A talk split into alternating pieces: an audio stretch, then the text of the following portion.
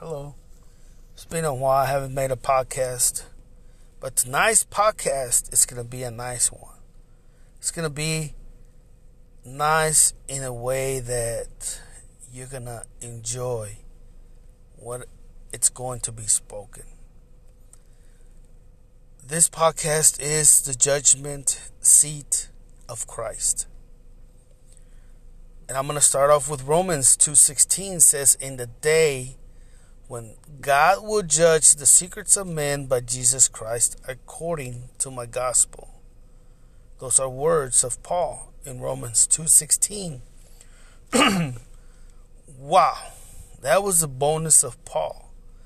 Father God evaluates everybody through Jesus Christ in accordance or in accordance with my interpretation of the gospel. That can sound arrogant of Paul aren't familiar with Paul's heart and passion for this gospel of Jesus Christ.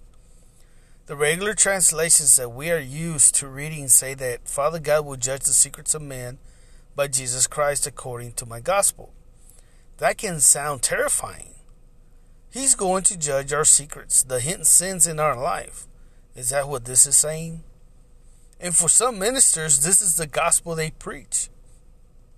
But was it Paul's? What did he mean by according to my gospel? The Mirror Bible says, based on the good news of Jesus Christ that I proclaim. So, what was the good news of Jesus Christ that Paul proclaimed? What was his interpretation of the gospel? Paul's message was, In all men is Christ. He proclaimed the good news that we all died with Jesus and were raised with Jesus. His gospel proclaimed that we have been justified and glorified, and that we are co seated with Him at the right hand of Father God. Paul's gospel teaches that we are one with Christ Jesus. It is a seamless union. Paul said, based on all of that, in accordance with this interpretation, Father God eva- evaluates us he judges our secrets. This is again one of those verses that strikes fear in the hearts of men that there will be a great judgment day coming where Father God will judge the secrets of men's hearts. Those sins men do in secret that no one else but God knows. But is that true? Is there some great judgment coming? Is Father God going to judge sin someday? I believe he already judged sin in Jesus Christ on the cross. I believe that as Christ was crucified, all mankind was crucified. As Christ died, all mankind died. And as Christ was buried, all mankind was buried when Jesus Christ was quickened, we were all quickened. All mankind was quickened. When Jesus Christ was raised, all mankind was raised. And when Jesus Christ was seated at the right hand of the Father, well, what does that mean to you? It means that all mankind has been seated at the right hand of the Father. They are just blind of that truth. Many pastors have kept that closed for many to see, for many to hear. They put a veil over their faces, or those that attend their congregations. They put veil over their faces so they will not see that truth. I love that Paul said Father God will judge men's secrets through Jesus Christ and according to Paul's gospel. I've included I've included that in Paul's gospels it says that we are dead to sin because sin has already been completely dealt with through Jesus Christ on the cross 2,000 years ago. As for Father God judging men through Jesus, and He judged no one. John 5 22 to 23 states, For the Father judges no one, but has committed all judgment to the Son. In John 3 17 says, For Father God did not send the Son into the world to judge the world, but so that, but so that the world might be saved through him. John 8 verse 15 says, You judge according to the flesh. I judge no one. And then John 12 verse 47 says, If anyone hears my words and does not believe, I do not judge him. For I did not come to judge the world, but to save the world. And in Romans 5:18 says, "Tell us that judgment or condemnation came to all men through Adam, but righteousness, not judgment, came to all men through Jesus Christ." What about the great judgment day where we will all stand before the throne and be judged someday for all of the secrets of our hearts? Well, hopefully by now, even even the thought of that sounds foreign to what you know now about the nature of Father God. This verse sounds similar to another. 1 Corinthians 5, verse 10 says, For we must all appear before the judgment seat of Christ, that everyone may receive the things done in his body, according to that he hath done, whether it be good or bad. Paul is redefining the wrong idea of judgment in ours. He isn't saying we would have to appear before the judgment seat of Christ one day and receive punishment or reward based on the good or evil we have done while here on earth. The judgment seat, or Bema in Hebrew, is a platform where Father God's word was read in the synagogues. It also means the administration of justice from the throne. What was the judgment or justice from the throne?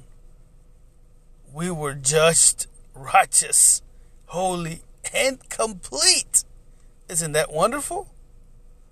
Then it says, according to what he has done, either good or bad. In other words, so what?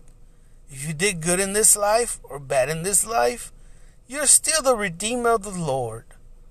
Paul is not saying that we are to be judged one day before the great seat of judgment. Why would we fear judgment? Seriously. If we are to be judged by the good or bad we've done in this life, then Jesus' death was meaningless. We are in the rest of our oneness revealed in Him, manifested as the expression of Father God on earth, openly declared by Him, judged by Him as righteous and free. Paul is redefining what the judgment seat is and when the true judgment t- took place at the cross. He is showing us that we cannot lose our status in Him. We can stand in the reality of who we are because Father God is the one who decreed it.